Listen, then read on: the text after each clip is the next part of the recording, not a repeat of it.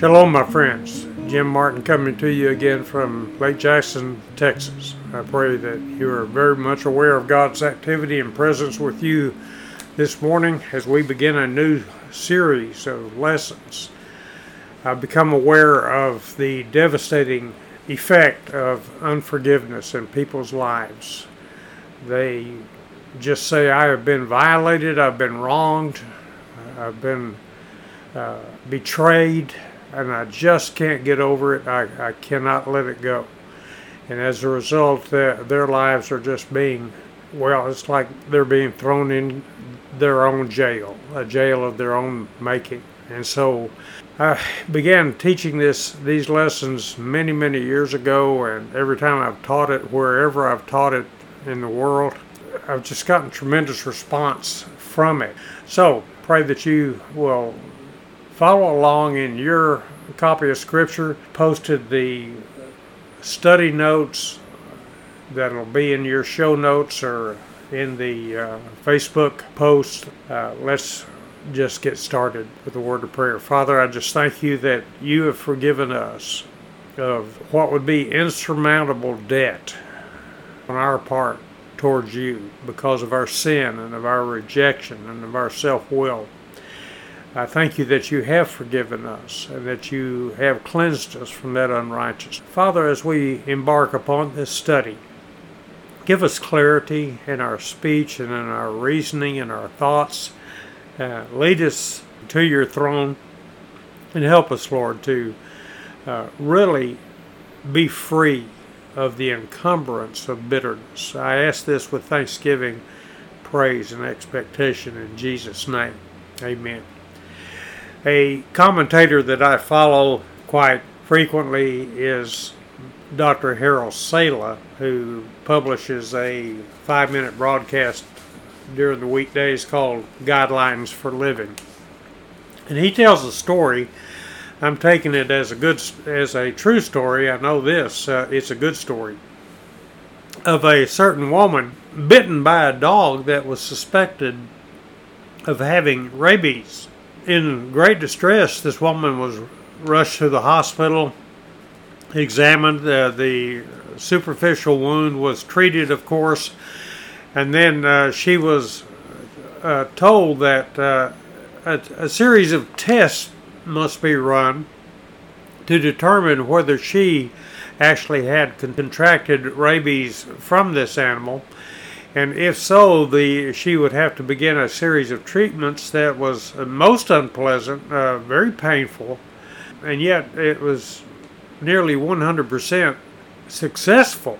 Well, after the doctor said painful and and uh, uncomfortable and uh, well, she quit listening. She didn't hear about the 100% success rate in curing this. So uh, the young intern at the hospital uh, was called away to other duties, uh, more urgent, uh, while the woman's tests were run.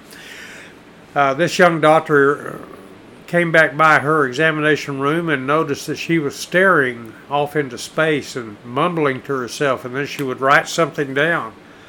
And he thought this was curious, and so he went on and attended to his duties, came back by, and she was doing the same thing. Still, she was staring off into to space and she was mumbling, and then she would get a uh, furrow in her brow and she would begin to write things down. And so finally, the doctor said, Oh man, uh, she is really taking this way out of context here. Uh, I need to go comfort her. So he walked in. He said, "Well, how are you doing?" She says, "I'm okay. I'm okay." And so she's writing something else down. She says, "Well, uh, are you writing your will?" She says, "Oh no, no, no, no, no." Oh, and she'd write something else down. And he said, "Well, what are you writing? Are these funeral plans?" And he he was trying to make light of it. She says, "No, no, no." Well, I have to ask, what are you writing down? She says, "Well, just in case I have rabies." I'm making a list of people I want to bite before I die. So that that is a uh, rather humorous story, but also rather sad. Actually, she says, uh, "If I'm going to die of rabies, I want to bite somebody." And sometimes, don't you just feel like that? That I just want to go out, and go back and go out and bite somebody, then it'll be okay. Well, let's see now. What's that called? Revenge. That's what that's called. It's vengeance. And so, what we're going to uh, start looking at during this uh, series of studies is revenge. Number one, is it right? Number two, is it helpful? And number three, how do we get past that desire for re- revenge? You know the old, the old adage. Uh, no, I don't get angry. I get even. Is is that your philosophy in life? I don't get mad. I get even. Paybacks can be bitter. Uh, there, there's uh, secular proverbs that says revenge is a dish best served cold. Oh, my friends, let's get let's get away from the world's philosophy of, of tit for tat, eye for eye, tooth for tooth. We don't want to all walk around blind and toothless, do we? You know, I, I did a survey one time in a in a conference. I said, "How many of you have been offended by somebody or been hurt by somebody, been done wrong, been violated, betrayed?" Almost every every hand in the in the audience went up. I said, "Ah, that's uh, that's uh, that's a sad testimony there." Let me ask you a second question. How many of you have offended somebody, hurt them, betrayed them? And you got get these faraway looks in people's eyes, and they say, "Hmm, let's see now. I can't, can't really think of anybody right now. No, no." Well, see, therein lies the problem. We are so sensitive to what people do to us, and so insensitive in, to how we behave towards others. Isn't that sad? I think that's sad. So let's let's look. You know, this is not a new problem, right? Not a new problem. Let's focus this morning on a passage of scripture, and it's in Matthew's Gospel, chapter 18. And Peter, uh, good old Peter, he, he's the one we can depend to say, okay, this is me. Whatever it is, this is me. Okay, good old Peter. So Peter, uh, maybe he and Andrew had had uh, something of a falling falling out. You think they were brothers, and from what I've observed uh, about sibling relationships, is you don't have to look too far before you get an offense of one to another. So Peter has came, came up to Jesus and and said to him, Lord, Master, Rabbi, how often shall my brother sin against me and I forgive him.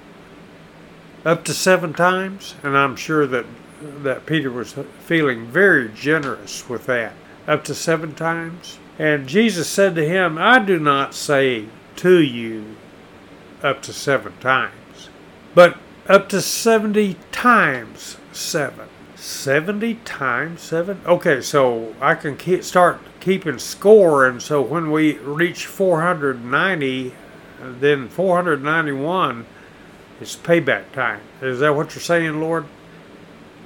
No.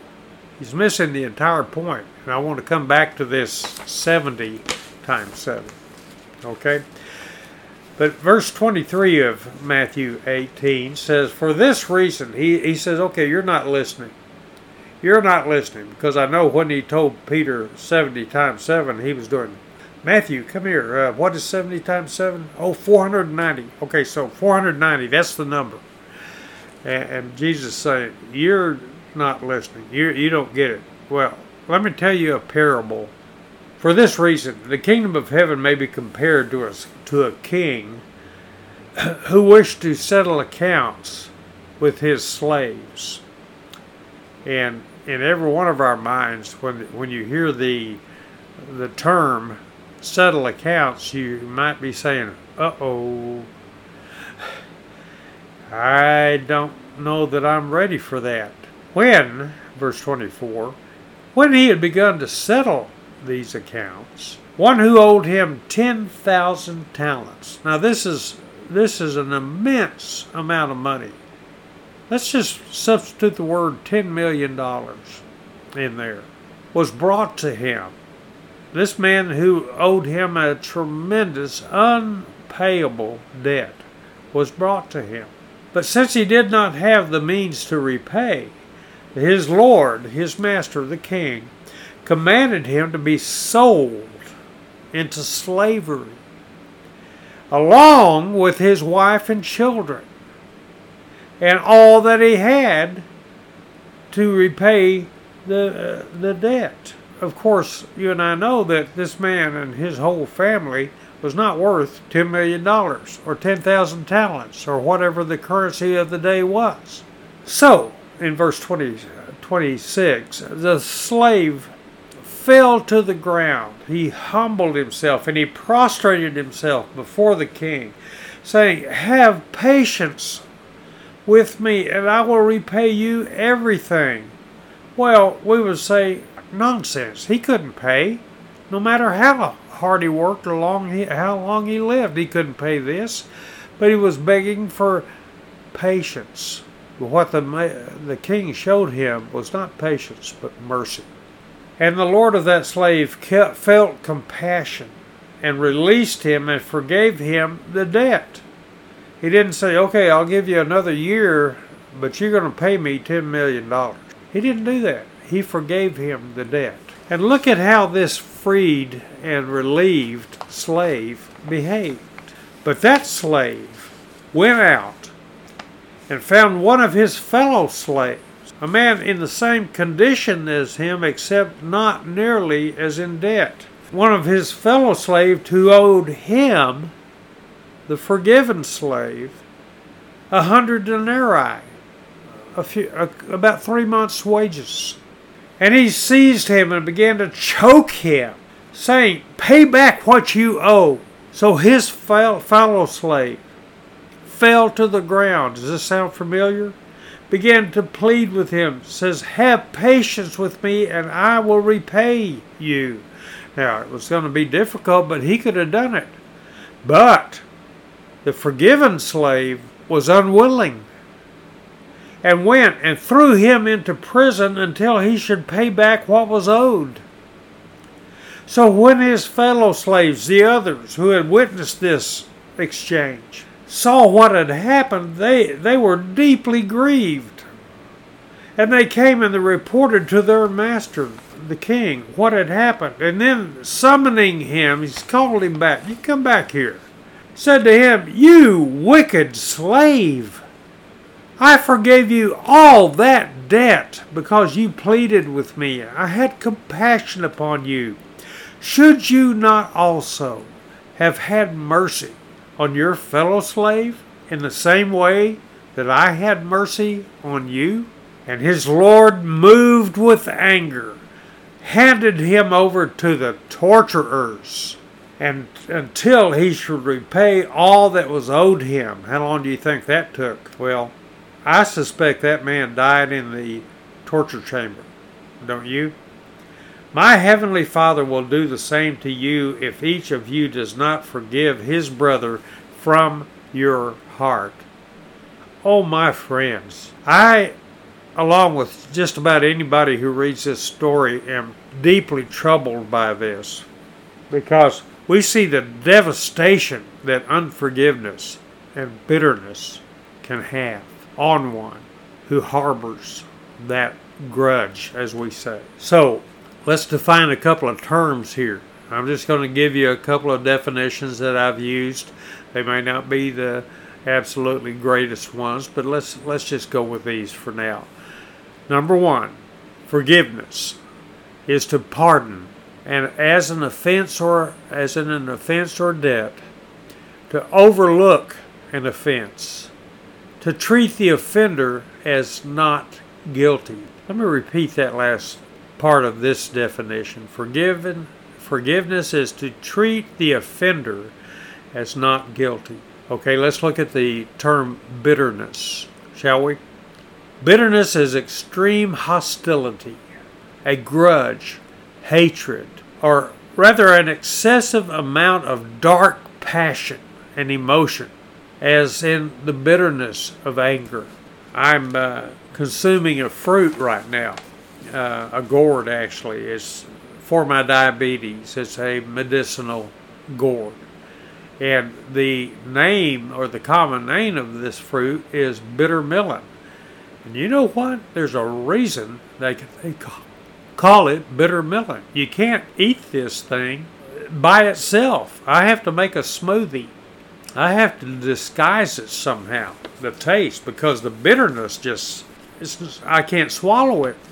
But the problem is, people swallow emotional bitterness, soulish bitterness. It defiles them on the inside. It doesn't stay as a bad taste in your mouth. It becomes a bad spirit in your soul. You know, we are to have the mind of Christ, and I, I, I want to say that Jesus was offended by many, don't you think?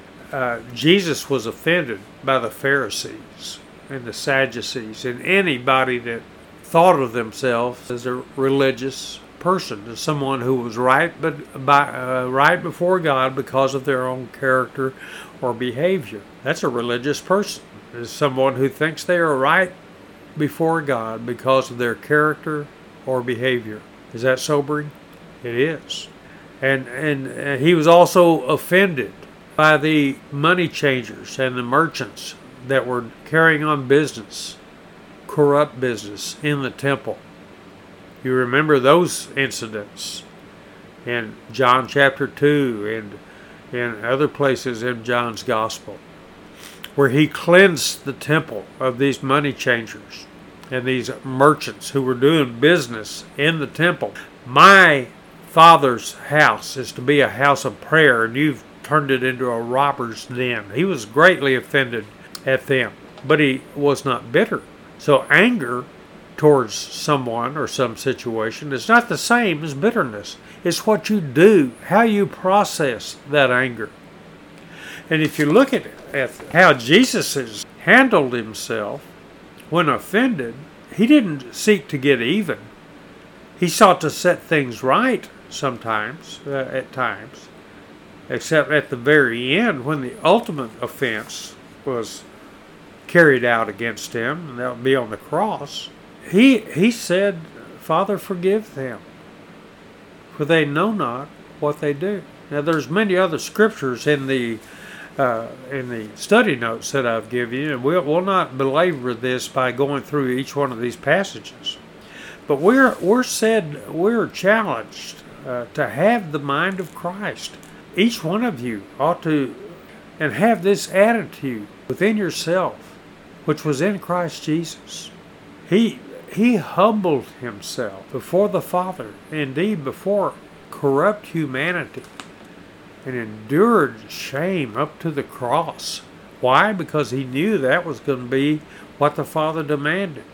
See, we owed we owe the ten thousand the ten million dollar debt to God, or whatever currency you trade in. It's unpayable, and we owed that debt to God because of our sin, and yet Jesus paid it all. And so all to him I owe.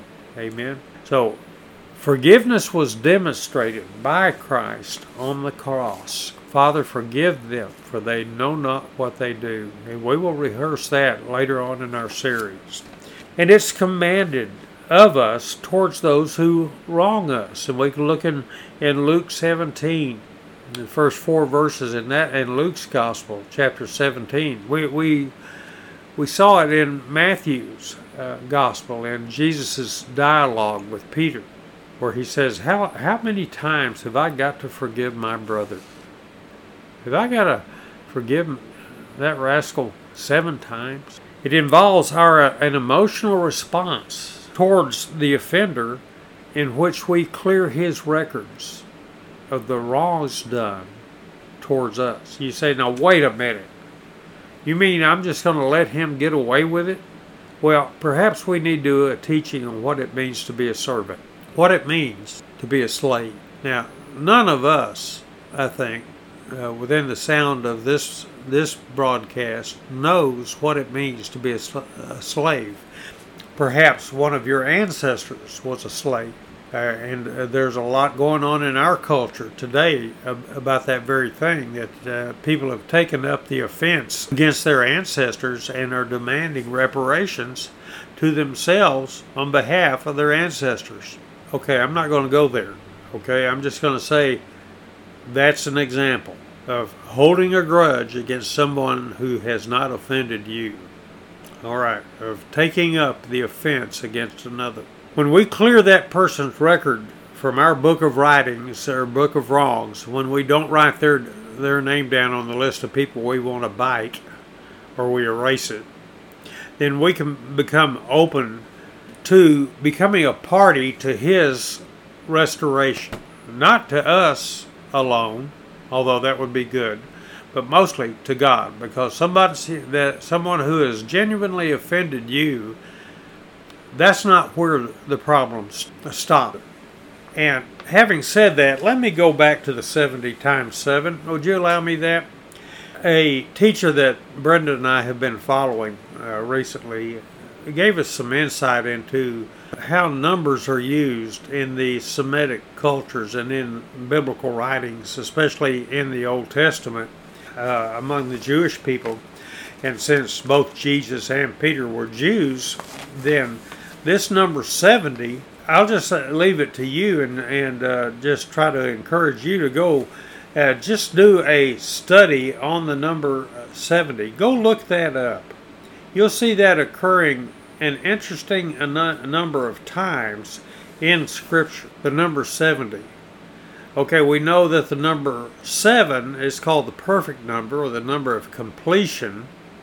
Okay, God completed the world in six days, and the seventh day he said he rested. He said that's enough, right? That's enough. In other places, the number 70 represents community. The community. Okay, so what was Jesus telling Peter? Was he said, forgive your brother 490 times, and at, 4, at 491, then you get to whack him? Is that what Jesus was trying to teach Peter? He said, no, no, he wasn't. But when he said 70 times 7, we don't know what that phrase meant to Peter, but this is what it very well meant to Jesus. When you are harboring bitterness, you're harboring a grudge against your brother, then you and he are not the only two people on earth that are involved. No. You, in harboring this offense and wanting vengeance against your brother, actually you've involved the entire community. In his case, uh, the community was the fellowship of the Jews. In our case, it's the fellowship of believers when we become bitter against another person, you say, well, that per- that person is probably not even a Christian because of the way they treated me. Don't you don't get to determine that, okay? Uh, that's not your judgment to make. No, no, you, you just put that down right now.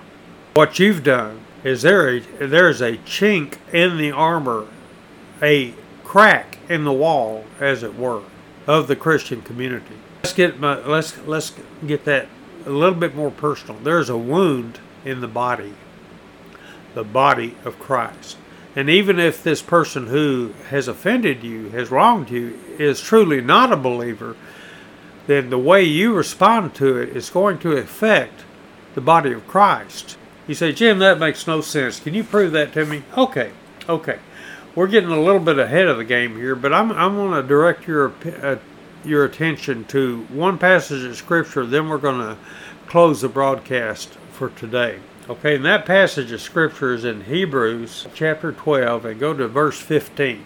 Are you with me? Hebrews 12, 15. Wherein the writer says, See to it that no one comes short of the grace of God, that no root of bitterness springs up causes and causes trouble and by it many are defiled. That there be no immoral or godless person like Esau, who sold his own birthright for a single meal. For you know that even afterwards, when he, desired to inherit the blessing. He was rejected, for he found no place for repentance, though he sought it with tears. Okay, Hebrews 12, 15 through 17. We're going to close on this one. But the, operative theological concept is that of grace. Grace. Grace. It's greater than our sin, it's greater than any offense leveled against it. Grace is not simply the unmerited favor of God, but it's that dynamic force from God towards us in which He instills within us, who are His children, who will accept it, the desire and the ability to do His will. That's what grace is. Yes, it's unmerited, and it is God's favor, but it's a lot more functional than that. It's the, it's the dynamic force from God that equips us with the desire and the ability to do His will. Grace is going to be the supreme functionality in laying down your offense and avoiding that root of bitterness by which many are defiled. Entire families, entire nations have been defiled due to bitterness. We can sit, see that in our own day right now. We can see that happening. You might be experiencing that or have experienced that in your own family. So join us next week, my friends, when we begin to examine the effects of bitterness and the cure for unforgiveness. Pray with me. Father, I thank you for the great truth of your holy word. And Lord, as we have studied these few scriptures and passages and these these I mean critical concepts from your word, I just pray that you'd help us to put these to practice. That we would be able to write the, the names of those who've offended us uh, on our list, not so we can go bite them before we die, but so that we can begin to forgive them and restore them. Restore them ultimately to you and restore ourselves in fellowship to you and to with each other. Lord, I thank you for hearing us pray, and we do have done so in Jesus' precious name.